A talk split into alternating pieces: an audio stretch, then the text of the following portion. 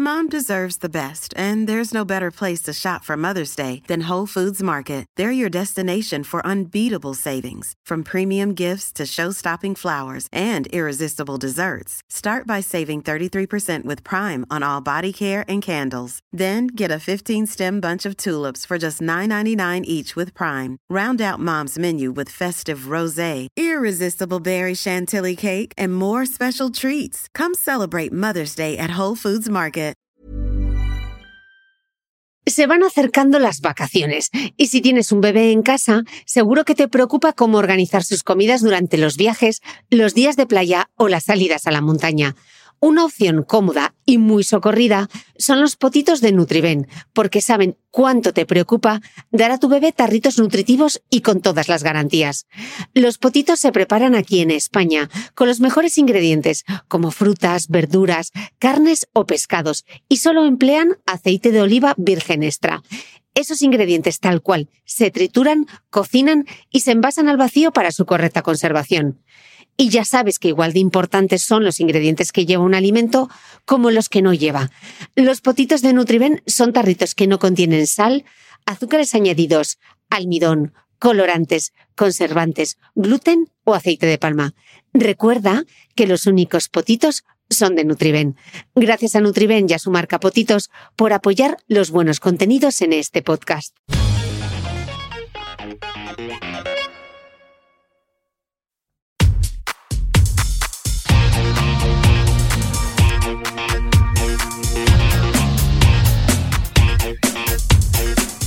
Hola, soy Cristina Mitre, periodista y autora del blog de Beauty Mail. Bienvenidos a mi podcast, donde todas las semanas charlaré con los mejores expertos de la cosmética, la nutrición, el fitness y el bienestar, para que te sientas bien y te veas mejor.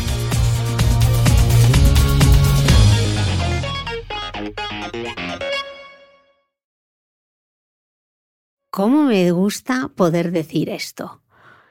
Bienvenidos todos a un nuevo capítulo del podcast. Sí, hay nuevo capítulo y además continúo en Barcelona grabando esta nueva temporada del podcast y estoy encantada porque hoy tengo conmigo a la doctora Mónica González Fernández. Ella es especialista en ginecología y obstetricia, máster en terapia sexual y de pareja y adjunta del servicio de andrología de la Fundación Puigvert en Barcelona, donde ayuda a dar respuesta a sus pacientes en todo lo que tiene que ver con la salud sexual de la mujer. Doctora, bienvenida al podcast. Muchísimas gracias, encantada de estar aquí contigo, Cristina. Tenía muchas ganas de invitarte desde que tuve la oportunidad de escucharte en la Academia de la Menopausia de Ginea y hoy vamos a hablar de un tema que para mí es muy importante y es la sexualidad eh, durante el cáncer o tras el cáncer de mama. Eh, para poner un poco la enfermedad en contexto, me gustaría compartir algunos datos y es que eh, en España actualmente aproximadamente el 30% de los cánceres diagnosticados en mujeres se originan en la mama. De hecho, es el tumor más frecuente entre nosotras. Sin embargo, en la actualidad, 9 de cada 10 mujeres que padecen cáncer de mama continúan vivas a los 5 años del diagnóstico. Sabemos que la mortalidad está descendiendo y así está comenzando a prestarse más atención a los efectos secundarios del tratamiento. Bueno, doctora, vemos brotes verdes que decía la ministra en los peores años de la crisis, ¿no? Pues sí, la verdad es que eh, me encanta el hecho de que estés aquí hablando de este tema porque para mí es importantísimo porque los brotes verdes precisamente salen así, de forma espontánea. Eh, hemos alargado la supervivencia de nuestras pacientes con cáncer, sobre todo en pacientes con cáncer de mama, y hasta hace muy poquito nos hemos olvidado de mejorar la calidad de vida de estas pacientes. Nos hemos olvidado de que los tratamientos que estas pacientes tienen que llevar a cabo son agresivos y que te pueden tener consecuencias no solamente a corto plazo, sino también a largo plazo. Y la sexualidad es uno de estos Mm, eh, problemas eh, que pueden ah, acontecer en pacientes tanto a corto como a largo plazo, sobre todo cuando se han sido sometidas a según qué tipo de tratamientos. Claro, porque muchas veces el foco se está poniendo, se pone en la supervivencia, lógicamente. Que es lo más importante, evidentemente. Es lo más importante, pero nos olvidamos de la dimensión emocional y psicosocial del cáncer, ¿no? Y en el plano de la vivencia sexual, pues muchas veces la mujer está bastante perdida, no sabe si es el momento adecuado de preocuparse por eso y que tras un diagnóstico de un cáncer, yo creo que incluso las mujeres lo primero que piensan es me quiero curar Y en el proceso del cura, de, la curación, del tratamiento, es cuando se empiezan a dar cuenta de que además de estar curadas, pues quieren volver a llevar una vida lo máximo de normal y satisfactoria posible. Mm. Eh, de hecho, la sexualidad de la superviviente de cáncer de mama mm, no se ha estudiado muy bien del todo, ¿no? Por desgracia, ni la, ni la sexualidad de las supervivientes de cáncer de mama ni de la sexualidad de las mujeres en general estamos empezando a ello. Eh, cada vez eh, hay más interés en la sexualidad de la mujer, se está visibilizando más que las mujeres no solo somos un objeto, sino también un eh, miembro importante de las relaciones sexuales. Y la mujer está reivindicando su, su derecho a ser un ser sexuado en todos los aspectos. Y esto también ha conllevado a que las mujeres que sobreviven a un cáncer pues vuelvan a tener interés ¿no? en, tener una sexualidad satisfactoria. Mm, lo que sí sabemos, por lo que apuntan las estadísticas, es que la disfunción sexual parece afectar entre un 25 y un 66% de los casos, eh, particularmente en aquellas mujeres que, que, que reciben quimioterapia y experimentan sequedad vaginal, ¿no? Sí, yo me atrevería a decir que prácticamente un 90-95% de las mujeres afectadas de cáncer de mama en algún momento del diagnóstico o del tratamiento van a tener una dificultad sexual, ya sea por la sequedad inducida por la quimioterapia o por la hormonoterapia, que luego van a tener que, continuar, algunas de ellas, no todas, dependiendo del tipo de cáncer que tengan, sino por el impacto. Mm, el cáncer de mama tiene una connotación especial. Es mm. en la mama y la mama es un órgano especial para las mujeres. Mm. Con lo cual, el impacto del diagnóstico y de los posibles tratamientos quirúrgicos sobre la mama ya puede afectar la esfera sexual de estas mujeres. Uno de los problemas que se plantean los las investigaciones es que no se han recogido datos tampoco de cómo era la vida sexual de esas mujeres antes de la investigación, ¿no? Las mujeres que ya llevaban arrastrando algún tipo de problema en su sexualidad, muy probablemente eh, van a haber empeorado este problema. Eh, pero también aquellas que llevaban una vida sexual satisfactoria, en agravio comparativo, pueden verse todavía más eh, estresadas por el hecho de pues, tener un problema sexual que antes no tenían y eso puede hacerse sentir peor incluso, ¿no? que aquellas que ya lo llevaban, que se ha agravado, sí, pero ya habían vivido con él. ¿no? Mm. Eh, estábamos hablando antes de la disfunción sexual y cómo afecta entre un 25 y un 66%, pero lo que sí sabemos eh, es que casi la mitad tiene una pérdida del interés sexual, ¿no? ¿Cómo se manifiesta esa pérdida de interés? Mm, la pérdida del deseo eh, se manifiesta sobre todo, mm, bueno, pues falta de ganas de tener relaciones sexuales las relaciones sexuales se van haciendo cada vez más espaciadas, incluso llegan a evitar el contacto sexual con sus parejas. Ah, evidentemente, eh, esto va acompañado muchas veces de otras alteraciones en la esfera sexual y a veces no es el, problema principal, sino que es la causa o la, perdón, es la consecuencia de uno de los problemas que, como tú has dicho antes, se da en un porcentaje muy elevado de pacientes, que es la sequedad vaginal. La sequedad vaginal conlleva dolor con la penetración, conlleva lo que los expertos llamamos dispareunia. Mm. ¿Qué ocurre? Que el dolor es un mal compañero de vida. Si mm, tenemos relaciones eh, sexuales dolorosas, evitamos las relaciones sexuales, aunque tengamos ganas de tenerlas, llegará un momento en que si duele, dejaremos de tener, nos afectará el deseo es un pez que se muerde la cola. Mm. Hablábamos antes, eh, hablabas antes del discurso que se ha creado alrededor del, pecho de la mujer y compartiste conmigo un estudio que me parece súper interesante eh, de Langiller y Sullivan, no sé si estoy pronunciando bien, Seguramente, eh, en el que examinaban cómo es el discurso sociocultural y médico-científico que afecta a la construcción que la mujer hace de, la experiencia de la enfermedad y de su cuerpo. Y descubren, describen cómo la mujer habla de su pecho y, y dicen que la mujer habla del pecho en, de tres maneras.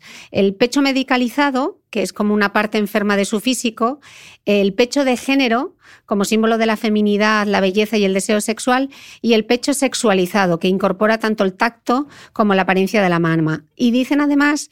Em, describen que hay como un pecho que es el privilegiado o el normalizado, ¿no? Que es la mama redonda que no cuelga y que es firme. Entonces, con todo este discurso ¿Cómo es la autopercepción que tiene de sí misma la enferma de cáncer de mama? Mm, evidentemente, si partimos de la base que las mamas, los pechos, son un signo erógeno y, es el signo por naturaleza de distinción de género, la feminidad, eh, una paciente que ve afectada este aspecto de su autoimagen tiene un problema importante. Mm, a veces uno piensa, bueno, pues aquellas pacientes sometidas a mastectomía que les quitan un pecho tiene que ser muy traumático, tiene que ser muy impactante a nivel emocional de repente verse, pues eso, mutilada muchas veces. Y es comprensible, pero incluso en aquellas pacientes que no están sometidas a una mastectomía, sino una tumorectomía, que es la exéresis, la extirpación de la zona de la mama afectada, que solo les queda una pequeña cicatriz, incluso a veces estéticamente no es aparatosa ni excesivamente visible, también ven afectada su autoestima, también ven afectada su imagen corporal. Es lo que tú decías antes, ¿no? Tienen una mama medicalizada. Esa mama pierde un poco la connotación de género y sobre todo la connotación sexual y erógena. las mamas son el segundo centro erógeno por excelencia del cuerpo de la mujer. Obviamos los genitales externos, el clítoris, evidentemente, la segunda zona erógena que nos provoca excitación y que incluso muchas mujeres con la estimulación de los pezones consiguen orgasmos sin necesidad de estímulo en ningún otro lugar eh, del cuerpo, bueno, pues evidentemente toda la esfera sexual cambia. Ya no solamente es el concepto que tienen de sí mismas por, el, por el hecho de haber sido sometidas a una cirugía de mama no deseada, que esto es muy importante, ¿no? sino por una patología es una cirugía que necesitan, no que desean, bueno, pues cambia mucho el concepto que tienen de ellas mismas. Eh, si además añadimos esto, pues que dependiendo del tipo de cirugía hay que estirpar el pezón, eh, la sensibilidad en la mama cambia. Incluso aunque no estirpemos el pezón, una cicatriz te puede quedar dolorosa, aunque esté bien hecha la cirugía. Eh, de la cintura para arriba la, sensibilidad en las, en, las, cicatrices a veces es más importante. Eh, les quedan cicatrices hipersensibles. Claro, todo esto a la hora de eh, excitarse y de tener relaciones puede influir y eso influye también en la percepción de la imagen. Dejan de sentirse erógenas, dejan de sentirse seductoras. Bueno, y esto afecta al deseo. Para tener deseo también tenemos que desear, también tenemos que sentirnos deseadas. ¿no? ¿Se puede incluso provocar un rechazo de, la mama? Sí, mm, hay mujeres que les cuesta. De la reconstrucción, por ejemplo. En esto no me he encontrado nunca. La mayoría, el hecho, eh, una de las cosas más impactantes es la, simetría mm, eh, a, nivel de mama y a nivel de cualquier aspecto corporal. Los seres humanos nos consideramos hermosos por la simetría. No sé si sabes un poquito de todo esto de, imagen corporal, pero cuanto más simétricos somos, más hermosos nos consideramos o más hermosos consideramos. Nos ve el ojo del otro también. Exacto, ni más ni menos. Claro, el hecho de la simetría mamaria ya es muy impactante y esto ya altera mucho la percepción corporal que tienen las pacientes. Eh, mm, si eh, vemos que esto no nos hace sentirnos hermosas, no vamos a querer que otro nos vea. Si no queremos que otro nos vea, nos va a costar. ¿sí? Por eso la mayoría de ellas aceptan la reconstrucción mamaria, aunque solo sea para, bueno, vestida, me voy a ver prácticamente como me veía antes. ¿sí? Es, eh, bueno, por lo menos la digamos que el primer topetazo ante la alteración corporal queda disimulado. Sí que es verdad que eh, las cirugías de reconstrucción mamaria traen otras consecuencias, que son las cicatrices en otras zonas del cuerpo cuando hacen reconstrucción inmediata con colgajos. Traen complicaciones, suelen ir muy bien, pero no todas van estupendas. ¿sí? Es una cirugía complicada, los cirujanos hoy en día lo hacen muy bien, pero es microcirugía, son cirugías... Y las cirugías con expansor tampoco son fáciles porque son dolorosas también. Claro, entonces también se necesita por parte del entorno y de la pareja no asumir que, bueno, como ya le han hecho la reconstrucción, pues todo va a volver a ser igual y no es así. No es así. Mm, siempre hay un antes y un después en todos los aspectos de la vida de una pareja y de una familia eh, eh, en el seno de la cual se ha diagnosticado un cáncer, sea el tipo que sea. Eh, pueden volver a estar muy, muy, muy, muy, muy bien, pero yo creo que nunca vuelven a ser las mismas. A veces son mejores, pero las mismas, las mismas, difícilmente. Eh, decíamos que la sexualidad de la mujer eh, puede ser particularmente compleja tras el cáncer de mama porque se producen ciertos cambios que tenían que ver con la lubricación, con el orgasmo, con la falta de deseo sexual. ¿Podríamos ir viendo uno a uno y degranándolos para dar un consejo en cada uno de los casos. Por ejemplo, el dolor en el coito que hablábamos antes, ¿no? Que nunca me sale este nombre, la dispareunia. Es que no es fácil. Dispareunia es, difícil tengo de Tengo que hacer como Bart Simpson y escribirla 83 veces para que me salga. Este dolor en el coito, ¿por qué se, por qué se puede producir? ¿Y qué nos duele exactamente? Eh, el dolor en el coito se produce por alteración de la mucosa vaginal. La, mucosa vaginal en pacientes con cáncer de mama se altera eh, en, dos, en, dos, momentos del tratamiento, cuando realizan quimioterapia, que la quimio les provoca una sequedad muy importante, por eso salen llagas en la boca, se les secan los ojos y la vagina también se seca.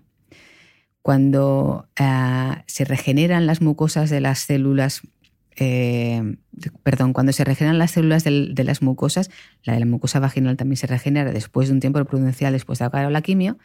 ¿Cuál es el problema con las mujeres con cáncer de mama?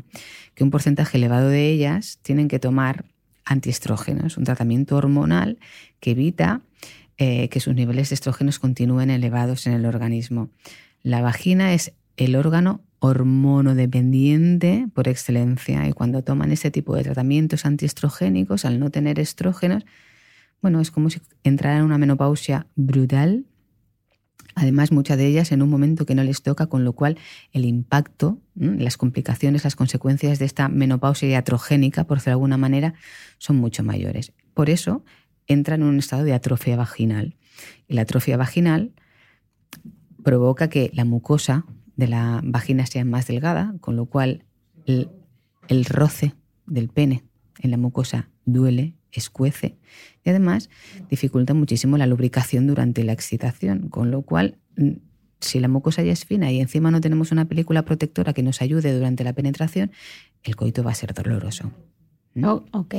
Eh, la bajada del deseo sexual, ¿por qué se produce entonces? También un poquito por lo mismo. ¿sí? La quimioterapia muchas veces eh, eh, ya trae consecuencias eh, que no son sexuales, por decirlo de alguna manera, pero que sí que repercuten en la esfera sexual.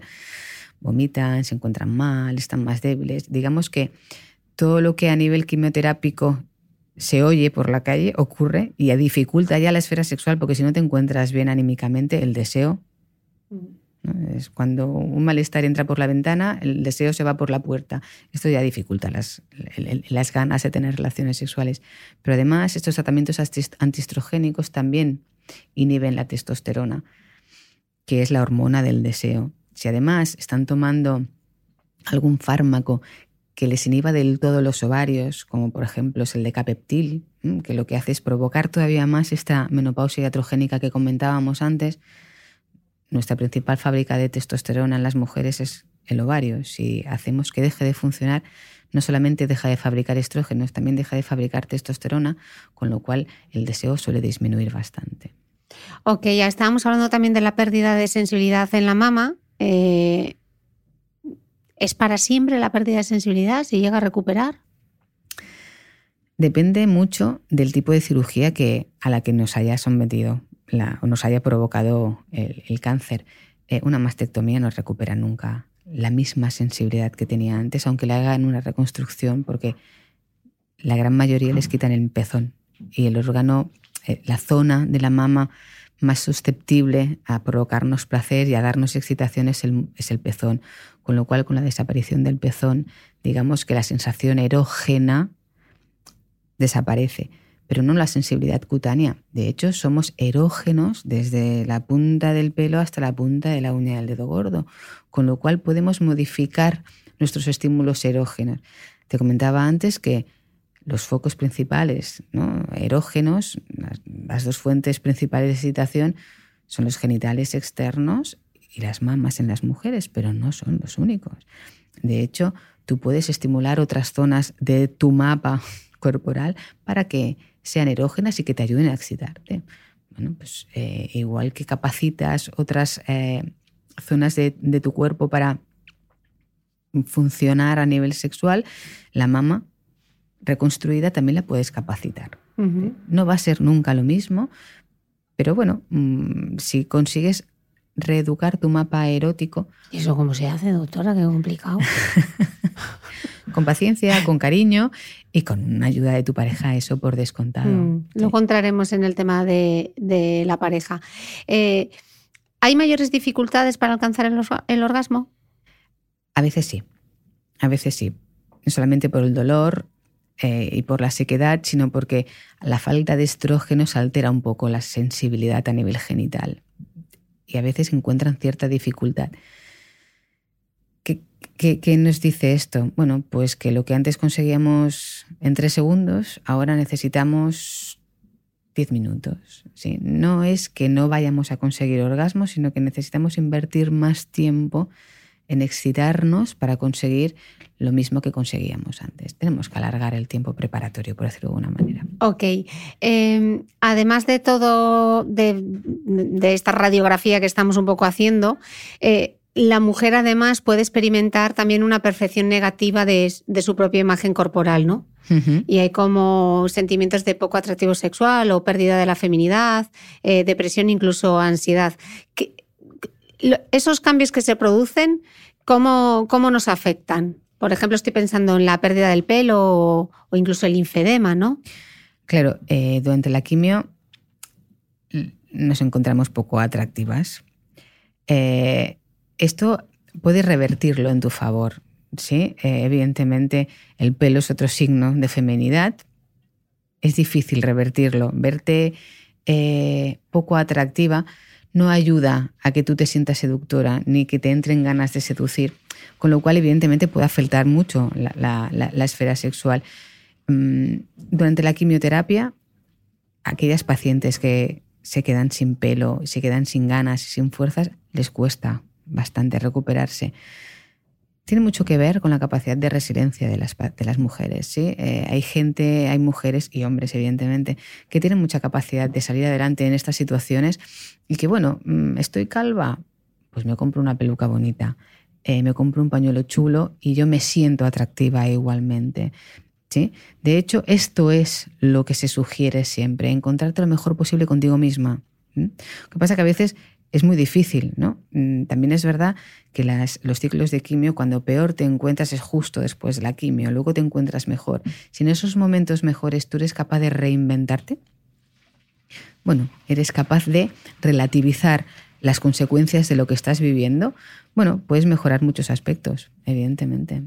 Em, sí, sí que sabemos, por los estudios que hay publicados, que el impacto del cáncer de mama en la salud sexual es más alto en aquellas mujeres que ya tenían una historia previa de, problemas psicológicos. En concreto, ¿hay alguno? No sé, depresión pues seguramente todas aquellas pacientes que están en tratamiento antidepresivo ya tienen una alteración de la esfera sexual de base, con lo cual esto es llover sobre mojado.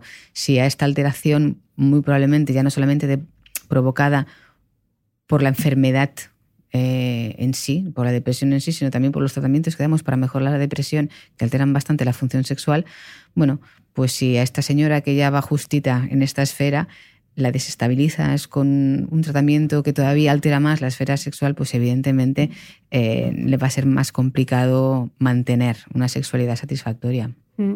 Estábamos hablando antes de cómo afectaba la quimioterapia, pero no todas las mujeres reciben quimio y algunas que reciben la radio. ¿Cómo afecta la radioterapia a la sexualidad? Mira, la radioterapia, eh, cuando yo hacía la residencia, hace ya muchos años, eh, todo el mundo hablaba de los efectos secundarios de la quimioterapia porque las náuseas, los vómitos, el cansancio, era, era como muy evidente. Y yo desde que trato con pacientes con cáncer de mama, me he dado cuenta de que hay un efecto importantísimo de la radioterapia, que es el cansancio, la astenia, eh, que no se dan recuperado y que todo se les hace más pesado, que evidentemente no ayuda en absoluto a, tener ganas de tener relaciones y tampoco te ayuda, aunque tengas ganas de tener relaciones, a tener un buen rendimiento sexual, porque realmente el cuerpo no responde igual.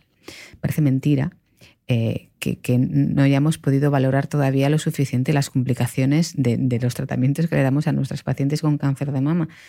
A veces porque las escuchamos poco. Ya. Y además hay pocas unidades, bueno, hay muchas unidades de cáncer de mama ahora, pero ¿cuántas cuentan con un sexólogo con ayuda experta? Mm, muy pocas.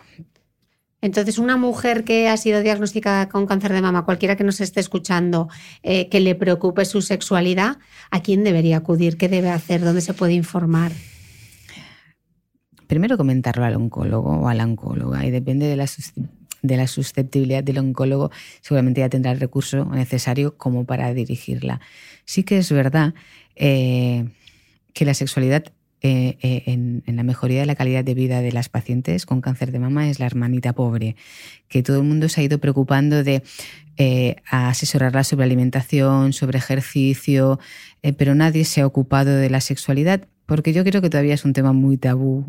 A pesar de que hablamos mucho de sexo, hablamos poco de sexualidad, vivimos en una sociedad muy sexualizada, pero poco Mm, poco cariñosa con la sexualidad y hablamos de una sexualidad muy poco afectiva, con lo cual todavía es un tema muy dificultoso para la gran mayoría de personal sanitario que trata con, pacientes. Eh, no sé si porque nadie nos forma a lo largo de nuestra carrera ni de la mayoría de las residencias estándar. ¿no? Yo he hecho gine, que dices, Dios mío, una ginecóloga, un ginecólogo que aparato reproductor de la mujer, que al fin y al cabo con el aparato reproductor tenemos relaciones sexuales. Y sí, sí, te enseñan y te explican cómo ayudar a tus pacientes que tienen problemas de fertilidad para ser mamás, pero no te explican nada sobre sexualidad y menos cómo ayudar a tus pacientes que tienen problemas eh, en la esfera sexual. Con lo cual, hemos sido un poco relegados, ¿no? Eh, eh, con lo cual las pacientes no tienen mucho a dónde acudir. También es un tema que a ellas hasta no hace mucho les ha costado, pero yo creo que en esto van un paso por delante, por delante del estamento médico, porque yo creo que todo lo que hemos avanzado a nivel de sexualidad en pacientes con cáncer de mama ha sido porque ellas han reivindicado su derecho a volver a tener una sexualidad satisfactoria. Mm. Bueno, eh, las que sois de Barcelona, yo tengo una unidad a las que os invito a todas y es fácil llegar hasta mí a través de vuestro médico de cabecera. Cada vez más eh, asires, por lo menos en Cataluña. Asires. Asires en Cataluña son los centros eh, de, atención primaria de ginecología y obstetricia y reproducción y salud sexual. Tienen algún referente eh, que pueda tratar la sexualidad. En el resto de España no te sabría decir mm, sobre todo porque a, nivel de, salud, cada autonomía, tú sabes que funcionamos mm. todavía de manera diferente. Y ni siquiera hay una guía oficial. Mira, eh, estuvimos trabajando hace tres o cuatro años desde la EM en una guía, en una guía como mínimo eh, para pacientes con cáncer de mama, para que como que los, profesionales ¿no? Eh, que atienden a estas pacientes tuvieran una orientación. Hay un artículo, este no sé si te lo envié, si no te lo haré llegar, en el que se desgrana un poquito cómo debería de ser el abordaje de las pacientes con cáncer de mama para eh, mejorar su salud sexual. Como mínimo, el personal que las atiende debería de ofrecerles o abrirles la puerta, como mínimo interesarse, sabiendo que eh, la repercusión en la esfera sexual suele ser importante para que tengan la libertad de, si tienen un problema, poder, mm. poder consultarlo. Eh, además, veíamos que en aquellas mujeres que superan la enfermedad, en muchas ocasiones se les recetan antidepresivos, ¿no? Con lo cual esto ya, el impacto en la vida sexual ya es una melee si decimos que es llover sobre mojado, pues ahora es mm, granizar sobre lo mojado o vamos, un tornado si tú quieres.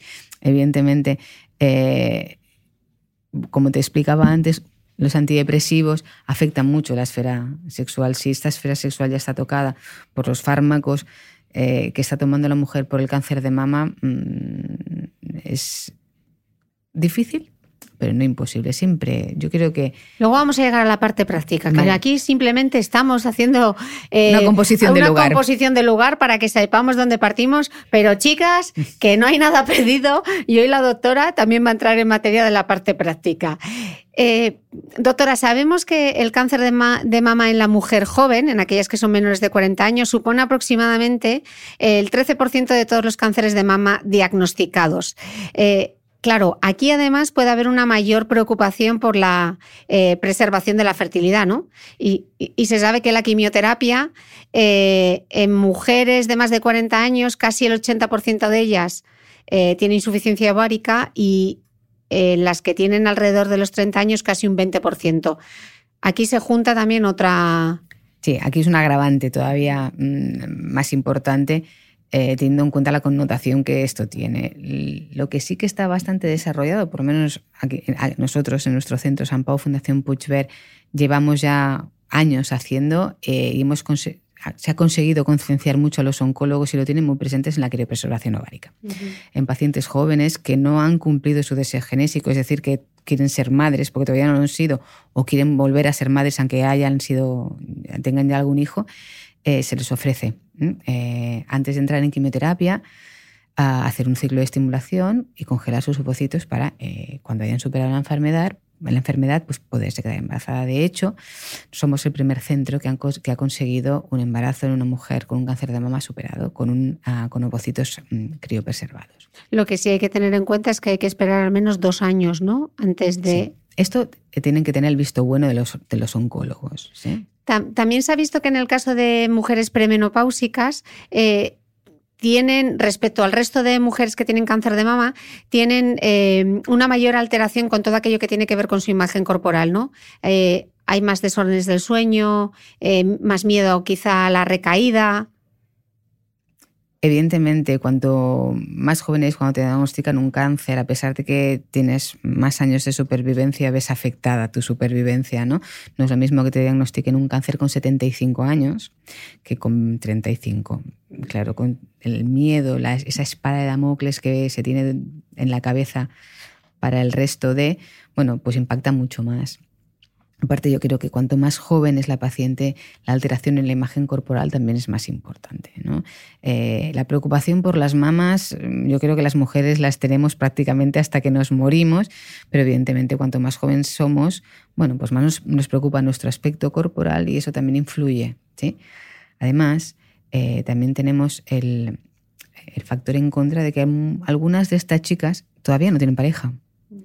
Eh, que en un porcentaje importante el cáncer es más agresivo.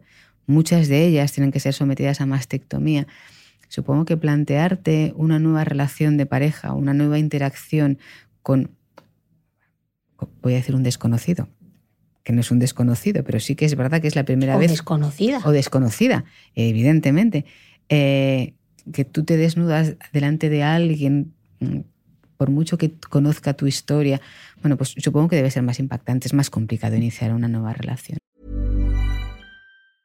Ready to pop the question? The jewelers at BlueNile.com have got sparkle down to a science with beautiful lab-grown diamonds worthy of your most brilliant moments. Their lab-grown diamonds are independently graded and guaranteed identical to natural diamonds, and they're ready to ship to your door. Go to Bluenile.com and use promo code LISTEN to get $50 off your purchase of $500 or more. That's code LISTEN at Bluenile.com for $50 off. Bluenile.com code LISTEN. Mom deserves the best, and there's no better place to shop for Mother's Day than Whole Foods Market. They're your destination for unbeatable savings, from premium gifts to show stopping flowers and irresistible desserts. Start by saving 33% with Prime on all body care and candles. Then get a 15 stem bunch of tulips for just $9.99 each with Prime. Round out Mom's menu with festive rose, irresistible berry chantilly cake, and more special treats. Come celebrate Mother's Day at Whole Foods Market.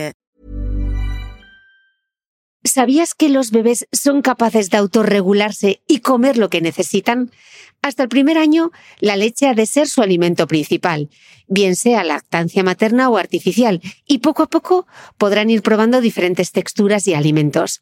Ahora, con buena temperatura, a todos nos gusta salir más de casa, y en verano pasamos mucho tiempo fuera, en la playa, la montaña o recorriendo el mundo. Si tienes un bebé que ya ha empezado con la alimentación complementaria, para esos momentos puedes contar con los diferentes tarritos que ofrece Potitos.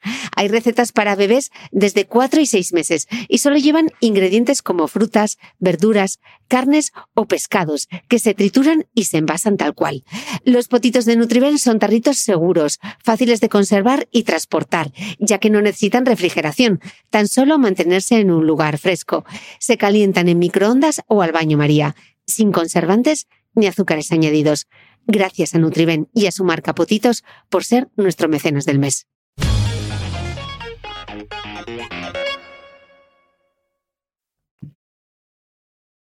¿Y cuál es, estamos hablando de la pareja, cuál es el papel de la pareja? ¿Cómo es de importante eh, la pareja en, el, en, estos casos? Yo diría que muchísimo, ya no solamente en el tema sexual, sino evidentemente en toda la contención emocional. Pero también es importante que tengamos en cuenta a la pareja, no solamente como coterapeuta, por decirlo de alguna manera, sino que en este caso muchas veces también recibe parte de las consecuencias del problema. Eh, ellos también se impactan ¿no? con el cambio de imagen corporal de su pareja y a pesar de que la mayoría lo llevan muy bien, hombre, mm, cambian muchas cosas. Además también cambian mucho los roles, sobre todo cuando ya se están mal. Cuidado, ¿no? Pasan a ser cuidadores. Pasan a ser cuidadores. Eh, mm, esto también altera la, la, relación en la pareja, ¿no? La performance, el cómo nos relacionábamos antes, ahora cambia. Bueno, esto afecta también ya no solamente a la relación de pareja, sino a la relación sexual.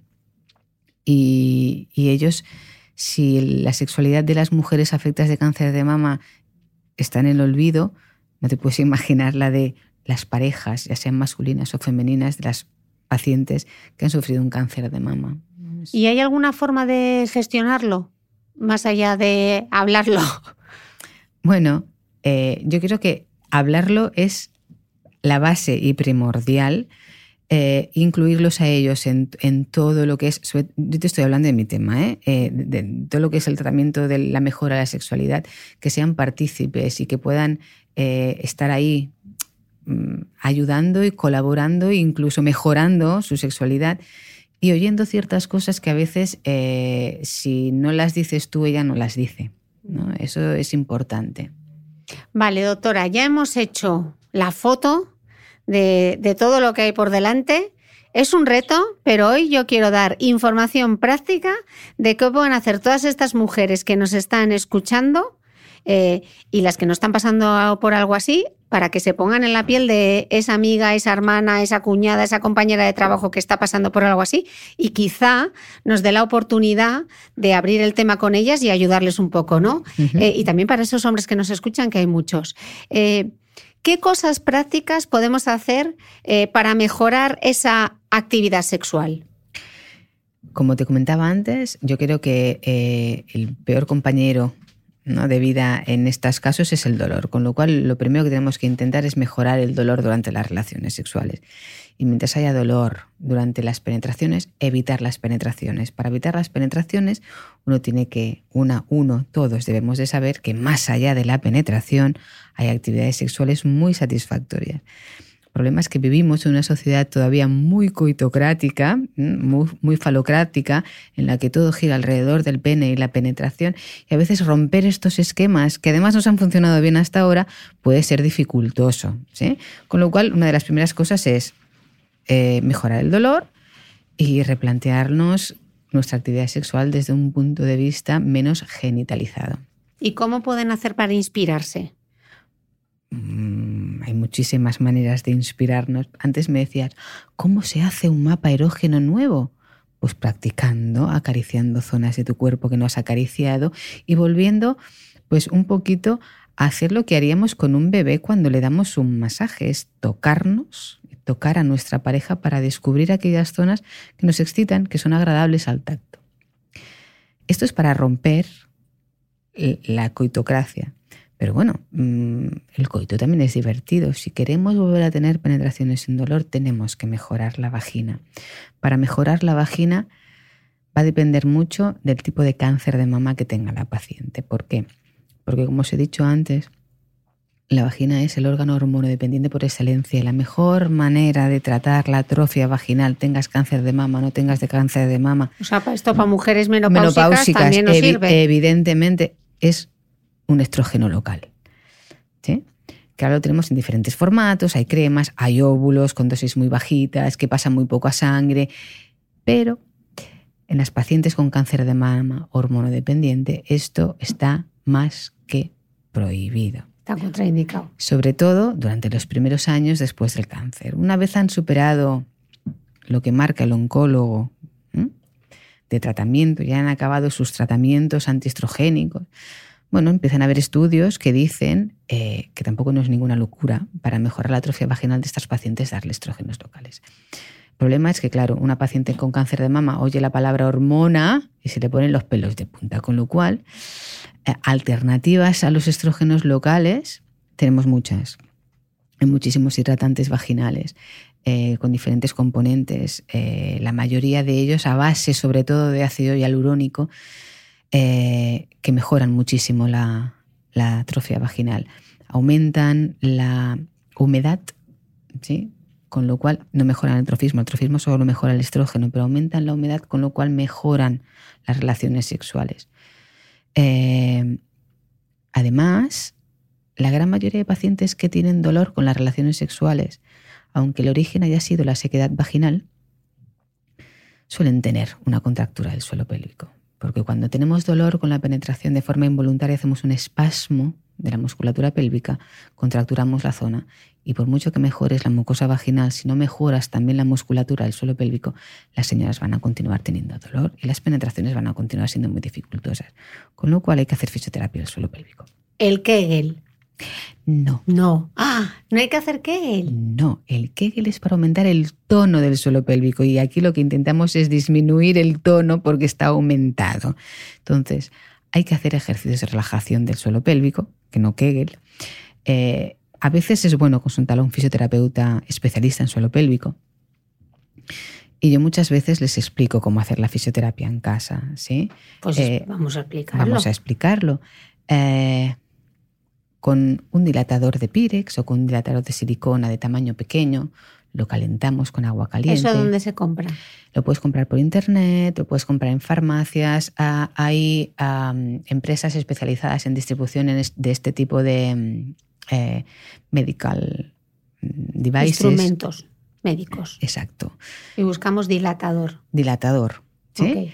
Eh, se calienta con agua calentita. ¿Por qué? Porque lo que relaja la musculatura es el calor y el masaje. Y con el dilatador puedes poner calor porque se pueden calentar y puedes hacer masajes con este dilatador. Si queremos rizar el rizo y ir un poquito más allá, además del dilatador, después utilizamos un vibrador, porque las vibraciones también relajan la musculatura. Igual que te recomiendan que te compres la cosita esa maravillosa para la espalda que te relaja porque vibra, los vibradores pélvicos también funcionan muy bien. Pero claro, aquí ya entra toda la... Pero ¿cómo me voy a comprar un vibrador? Pero para... Pues mira, pensando que en vez de un vibrador te compras un masajeador del suelo pélvico y que además hay una línea eh, farmacéutica que lo ha comercializado y que se llama Intimina.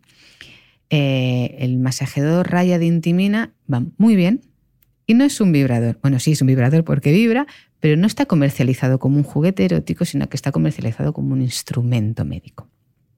¿Sí? Y además lo puedes ir a pedir a la farmacia o lo puedes comprar por internet con la seguridad de que es buena calidad eh, la silicona y que, que las vibraciones son las adecuadas para poder utilizarlo en el suelo pélvico. ¿Y las bolas chinas? Las bolas chinas es lo mismo que los ejercicios del suelo pélvico, eh, que los ejercicios de que las bolas chinas son para aumentar el tono. Cuando tienes un músculo dolorido, si lo haces trabajar, te va a doler más. Entonces, si luego, si después de mejorar el dolor hay dificultades en la tonicidad ¿sí? Entonces hablamos de Kegel, entonces hablamos de bolas chinas. Ok.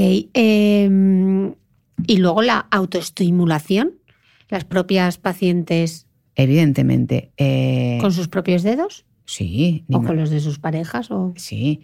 Esto va muy bien eh, para mejorar lubricación. Cuanto más estimulamos y más orgasmos tenemos, más, más sangre conseguimos que llegue a esta zona, cuanto más sangre conseguimos que llegue a esta zona, ese vaso dilate más, más probabilidades tenemos de lubricar mejor. Ah, cuanto más actividad sexual tengamos del tipo que, sea, más fácil nos va a ser lubricar y además vamos a crear hábito, que es la otra manera de conseguir mejorar el deseo sexual. Una vez mejorado el dolor, que con esto que os he explicado, los hidratantes, eh, los dilatadores, los vibradores, vamos a mejorar el dolor con las penetraciones. Pero muchas veces, como tú has dicho antes, El deseo. esto va acompañado de una falta de deseo importante. Me queda una pregunta respecto ¿Al al dolor? y la hidratación. Estoy pensando en los láseres vaginales que han salido ahora para mejorar eh, la lubricación de la zona. ¿Enfermas de cáncer de mama pueden utilizar el láser o está contraindicado? Que yo sepa, no hay ningún tipo de contraindicación. También eh, lo que te comentaba del ácido hialurónico en, en los geles intravaginales también se está inyectando eh, a nivel de, de vulva y a nivel intravaginal con resultados bastante buenos. Lo que pasa que yo te estoy hablando de tratamientos que las pacientes pueden hacer sin necesidad de ir a un especialista. ¿sí? Todo esto hay que ir a un centro especializado, tanto en tratamiento de láser como en tratamiento de ácido hialurónico intravaginal. ¿sí? Fenomenal. Vale, estamos hablando de la parte del dolor y ahora vamos a ir a la parte del deseo. La ley del deseo. Qué bonito. Qué bonito. Eh, una vez mejoramos el, dolor, es más fácil mejorar el deseo, porque mientras hay dolor, no apetece. Y lo que intentamos es evitar al máximo posible eh, tener relaciones sexuales.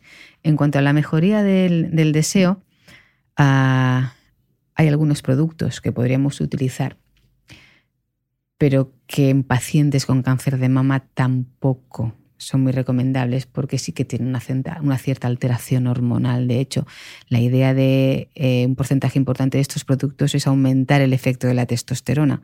La testosterona, como te comentaba antes, es la hormona del deseo tanto en hombres como en mujeres. Eh, pero no solamente eh, la testosterona nos provoca deseo, ¿sí? Un porcentaje muy elevado de mujeres, por no decir el 90% de las mujeres que estamos en una relación estable de larga duración, no solamente tenemos deseo debido a nuestro input biológico, que es la testosterona, sino también tenemos lo que llamamos un deseo reactivo. ¿Qué diferencia hay entre este deseo biológico o volutivo, que es el que tiene la mayoría de los varones porque tienen una cantidad importante De superior de testosterona. Nosotras no nos afeitamos habitualmente la barba, ellos sí. Eh, bueno, el deseo evolutivo es precisamente este, ¿no?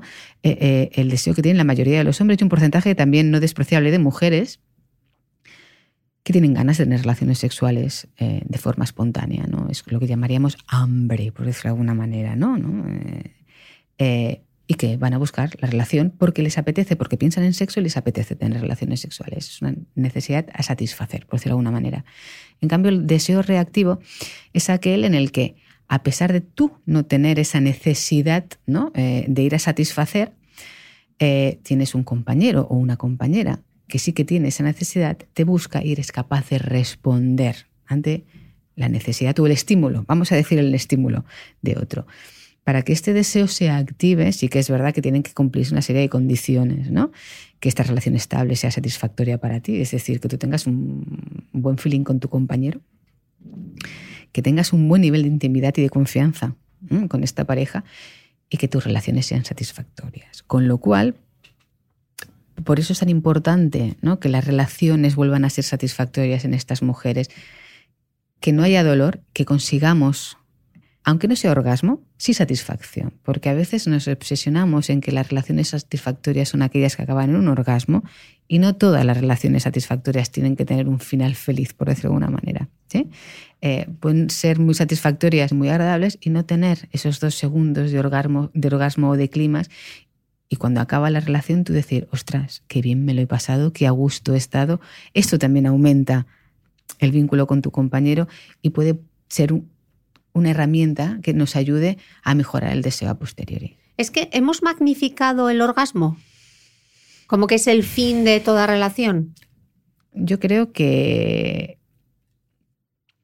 hemos magnificado eh, eh, la performance en sí.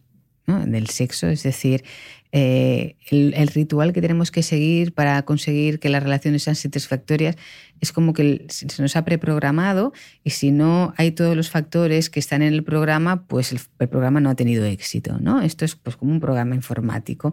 Si tú no consigues que funcionen todos los sistemas, pues la actividad que tiene que, llevar a cabo el programa no funciona. En el sexo no es así.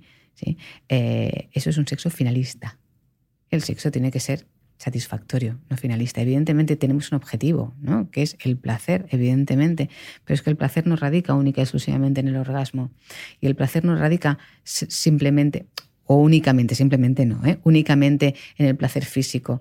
¿sí? La conexión emocional, que es uno de los factores que también tiro para aumentar el deseo en mis pacientes, que a nivel biológico les cuesta mucho, también es importante. ¿Sí? Lo que tú consigues teniendo actividad sexual con tu pareja, a nivel emocional, no lo consigues de ninguna otra manera ni con ninguna otra persona. Y eso también da placer. Mm.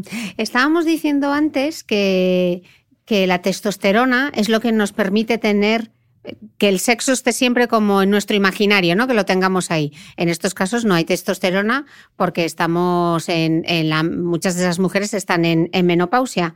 Entonces yo propongo que pensemos más en sexo. Hay que estar ahí pensando en ello, ¿no? Hacer el ejercicio de hoy voy a pensar en sexo. Y además tenemos herramientas para ello. ¿Y esas cuáles son? Por ejemplo, leer literatura erótica. Mm. Por ejemplo. Ay, me gusta esta idea. ¿Qué autoras recomienda? Eh, yo creo que la literatura erótica es tan personal como cualquier otro tipo de literatura. Yo te puedo recomendar algo que a mí me gusta y luego tú leerlo y decir, por Dios, ¿no? Bueno, pero vamos a ver, vamos a eh, recomendar unas lecturas. Mira, eh, yo he leído varias cosas de Noelia Amarillo. Es, es, una literatura erótica divertida, agradable, que no centra eh, la relación únicamente en el coito, que las eh, escenas sexuales son variopintas y divertidas, que yo creo que es importantísimo acordarnos de que el sexo es un juego que tiene que ser divertido, que cuanto más sal le echemos, mejor. ¿no? olvidémonos del preprograma. Eh, no he casado, tampoco está mal, también he leído varias cosas. Y yo lo, lo que recomiendo es ir a la librería y hacer lo que harías si fueras a comprarte cualquier otro tipo de novela. ¿no? Sí, porque en las librerías hay sección erótica, con lo cual... a mí me encanta la novela de suspense, lo que hago es me miro la sinopsis, ah, pues este puede estar bien, me puede interesar porque es lo que a mí me, me gusta, te lo compras. Eh, hoy en día también te puedes bajar muchísimas cosas por internet. Hay cuentos eróticos online que también son muy divertidos, que incluso hay páginas, no te podría decir páginas porque no, no me las sé, ¿eh? eh Mm, que incluso los eh, suben cuentos los la gente bueno yo alguno me he bajado y al principio los utilizaba mucho yo animo aquí a quien, perdón, doctora, yo animo aquí a quien nos esté escuchando ahora por eh, el, quien esté escuchando el podcast ahora y que tenga lecturas eróticas que le gusten, que las comparta conmigo por Instagram por mensaje directo, que prometo que yo las compartiré con el resto de la humanidad que me sigue para que todos nos inspiremos a través de la lectura, que me parece una forma estupenda de pensar más en sexo. Y después, a filmografía erótica. ¿Por qué digo filmografía erótica y no digo pornografía? Bueno, porque la pornografía está también muy desvalorada en las mujeres. Eh, no es cierto que a ninguna mujer no le guste el porno. Lo que sí que es verdad es que a la mayoría de las mujeres el porno explícito, el sexo explícito, no les acaba, como digo las catalanas, de fepachoca, ¿no? de gustarles del todo. Pero hoy en día hay varias autoras y varias directoras de cine que hacen, vamos a decirle pornografía para mujeres o vamos a llamarle filmografía erótica hay sexo, pero hay historia. Eh, y no hay sexo explícito, hay sexo dentro de una historia, ¿no? dentro de una película. Eh, yo tengo un amigo que dice que es que a las mujeres nos gustan las películas con final feliz. Bueno, pues no sé si nos gustan las películas con final feliz, pero sí que... construye un relato, ¿no? Yo creo que necesitas que nos cuenten una, una historia. Una historia, que haya storytelling. Es tan importante contar historias. Y que haya ah, afectividad y emoción, ¿no? Que tú veas que detrás del sexo vinculamos algo más. Y a, a mí eso también me ayuda. ¿Y hay alguna guionista o directora en concreto? Mira, hay una directora que además afincada aquí en Barcelona que se llama Erika Lust, eh, que además también escribe, también tiene algún libro publicado, que también tiene una página web muy chula en la que de vez en cuando te puedes bajar algún corto. Y después está Tristán Taormino, que también es una mujer, a pesar de que el nombre suene tan raro, eh, que también es una nórdica que hace filmografía para, mujeres. Eh, y si no, nueve semanas y media. ¿Eh? Es una peli de toda la vida que a todas nos ha entusiasmado ver en algún momento de nuestra vida no es necesario que la película sea pornográfica o sea explícitamente erótica para que nos pueda llamar la atención o excitarnos. Cualquier película que podríamos ver en la tele o en el cine puede tener una escena que a nosotras nos excite y nos guste. Lo bueno de utilizar este tipo de recursos es que luego podemos poner a funcionar el órgano sexual más importante que tenemos, que es nuestro cerebro. Mm. Y utilizar estas imágenes que hemos visto o estos relatos que hemos leído para hacer nuestras propias fantasías mentales. Mm. Hablabas antes también de la importancia del juego, ¿no? Importantísimo. ¿Cómo podemos animarles al juego? Bueno, eh, desde hoy en día hay cosas muy baratas y muy sencillas en cualquier juguetería para adultos. Mm, masajes con aceites de sabores, con plumas y polvos comestibles, hasta los típicos vibradores de toda la vida que no son tan de toda la vida, pero que a veces hacen más virguerías, cosas más bonitas, más divertidas, eh, que son utilizables tanto para ellas como para ellos. ¿sí? Yo creo que deberíamos de desmitificar que un vibrador es el sustituto de, sobre todo en una pareja. En una pareja un vibrador es un juguete. El juguete, el juego, podemos utilizarlo los dos y tanto puede ser satisfactorio para la mujer como para el hombre. Y el hombre tiene ciertas zonas que, que, responden muy bien a la vibración también. Y puede ser muy divertido y muy interesante para ellos. ¿Qué zonas en concreto? Pues mira, la zona del frenillo, que es la, zona donde el, prepucio se engancha, eh, y luego la base del pene, que es donde está la próstata, esa zona masajearla, no hace falta tampoco con un vibrador, sino muchas veces incluso con la mano. Es la zona que está entre los testículos y donde empieza el pene, también es muy agradable para ellos. Y la mujer en concreto, en la, estábamos diciendo, en la mujer en concreto en la vulva, ¿hay alguna zona que sea particularmente erógena? Estábamos hablando antes de los pezones. ¿Y en la vulva en concreto? Toda la vulva en general forma parte del complejo erótico o eréctil de, de la mujer. Podríamos decir que todos los genitales externos, el clítoris, todos los bulbos de clítoris que son internos y que no se ven, porque el clítoris no es ese botoncito chiquitito que nos vemos o no nos vemos porque no nos los hemos mirado nunca, sino que tiene unas raíces internas más grandes y que es lo que provoca eh, esa sensación de, vasodilatación o de, que, de hinchazón a nivel de los genitales. Toda la vulva es muy, muy excitable, por decirlo de alguna manera. Y después, eh, si chicas tenéis interés en encontraros el punto G, que yo no sé si es punto G o no es punto G, sí que es verdad que hay una zona en la entrada de la vagina, en la cara anterior, justo por debajo de la uretra, que es el conducto de la orina, un centímetro, centímetro y medio, y si ponemos el dedo dentro de la vagina y tocamos, hay una zona de la mucosa como más rugosa y que si la tocamos y la estimulamos cambia la rugosidad, que es el tan buscado punto G. Sí que es verdad que es una zona que muchas mujeres la encuentran muy estimulante. Si es el punto G o no, no sabría decirte. También es la zona que se estimula para hacer el skirting, ¿sí? para eyacular. Eh, pero bueno, esas son las zonas eh, primarias, por decirlo de alguna manera. Si estamos diciendo que tenemos que olvidarnos un poco de las zonas primarias, vamos a experimentar con otras partes del cuerpo. ¿Cómo qué otras zonas pueden ser así interesantes? Mira, desde el cuello, la nuca, detrás de las rodillas, las nalgas. ¿Los pies que tienen tantas terminaciones nerviosas? Los pies si no tienes cosquillas, o incluso si tienes cosquillas y las cosquillas te excitan, puede ser muy satisfactorio también. ¿sí? Un buen masaje en los pies. De hecho, toda la piel está muy, muy, muy, muy inervada, con lo cual esta inervación sensitiva la puedes transformar en erogenicidad.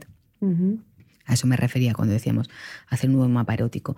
De hecho, eh, convertimos un estímulo en erótico, un estímulo físico en erótico, dependiendo del contexto. ¿no? Ok, bueno, ya hemos visto todo el tema de la hidratación, el imaginario, los juegos, cómo nos pueden ayudar. Hemos pasado del dolor a qué podemos hacer para eh, fomentar ese deseo sexual. ¿Qué nos queda en el tintero por hablar, doctora? Bueno, eh, a veces un cambio de pensamiento con respecto a la conducta que queremos conseguir nos ayuda. ¿Qué ocurre muchas veces cuando el sexo no funciona? Que el pensamiento que tenemos hacia el sexo es negativo, con lo cual si tú piensas, qué rollo, con las, pocas, con las pocas ganas que tengo, y es que me tengo que poner y no tengo ganas. Claro, esto no te va a llevar a potenciar la conducta. Un pensamiento positivo con respecto, ¿no? por eso te decía antes lo del deseo reactivo, ¿Cómo mejorarlo? Pues eso, con pensamientos positivos, porque cuando las cosas están bien, eh, eh, reaccionamos de forma inconsciente, porque muchas veces si nos, paramos a pensar, un porcentaje importante de las relaciones sexuales que hemos tenido a lo largo de nuestra vida han sido porque nos han buscado, no porque hemos buscado. ¿sí? Eh, poder reaccionar ante, ante esta búsqueda de forma positiva es importante, sobre todo cuando hay dificultades, porque cuando hay dificultades, por mucho que te busquen, te va a costar mucho. No te encuentran. Exacto, ¿no? Esto va a ser como la arca perdida. Mm. Entonces, poder positivizar tu actitud eh, hacia la conducta sexual es importante, ¿no? Pensar en los beneficios que vas a obtener, sobre todo de forma personal. El sexo es muy bueno ser altruista, pero también hay que ser un poco egoísta. ¿Por qué? Porque si pensamos en que vamos a mejorar la vida sexual del otro, hombre, una es altruista, pero hasta cierto punto, sobre todo cuando el esfuerzo lo hace una. Pero bueno, si tenemos actividad sexual satisfactoria, nosotras también nos beneficiamos en muchísimas cosas. Mm. Entre ellas, que cuanto más sexo satisfactorio tengamos, más vamos a mejorar nuestra vagina. ¿sí?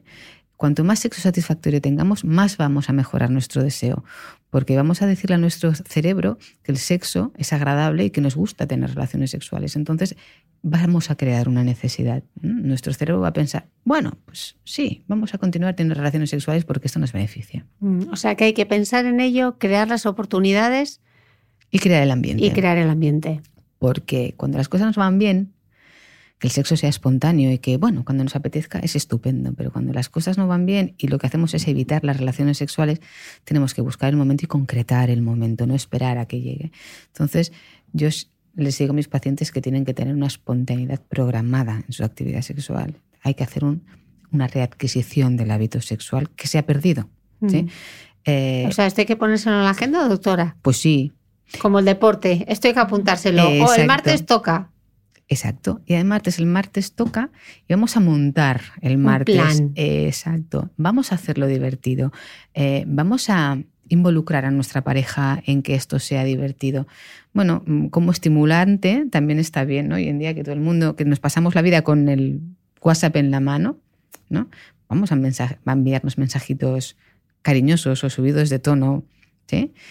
Cuidado con compartir fotos. Eh, sí, no, esto ya he dicho mensajitos. Las fotos es más peligroso. Ahora. Mmm, ya cada uno. Exacto. Eh, y además, volvamos a lo lúdico. ¿no? Eh, si el sexo es un acto lúdico, si lo acompañamos de otro acto lúdico, también nos va a apetecer más, ¿no? Pues preparar una cena chula, preparar el ambiente donde vamos a tener actividad sexual, juegos, ¿sí? Eh, hacerlo lo más divertido. Ya no digo romántico, digo divertido. Divertido, divertido, que se nos ha olvidado la parte de la diversión, ¿no? Estamos como el momento romántico, vamos a reírnos un rato y que sea diversión, ¿no? Yo creo que sí, que además el humor nos ayuda mucho a mejorar muchos aspectos de nuestra vida. Eh, doctora, para despedir este podcast, un mensaje eh, o un consejo para todas esas mujeres que se encuentren eh, en pleno tratamiento y también para esas mujeres que ya han superado la enfermedad respecto a su sexualidad. Un mensaje con el que quieres que se queden.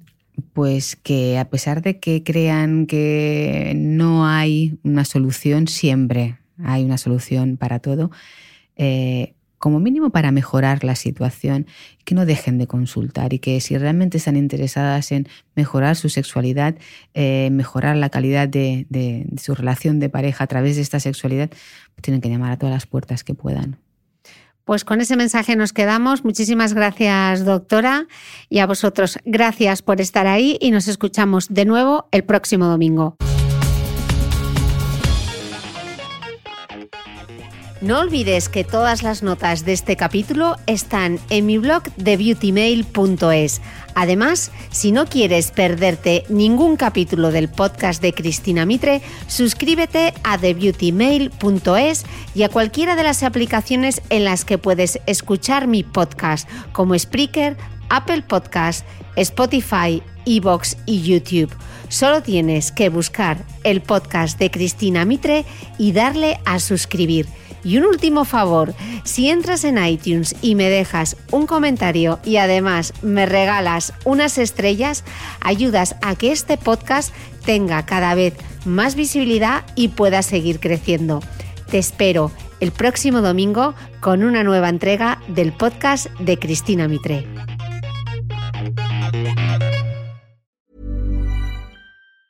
Ever catch yourself eating the same flavorless dinner three days in a row?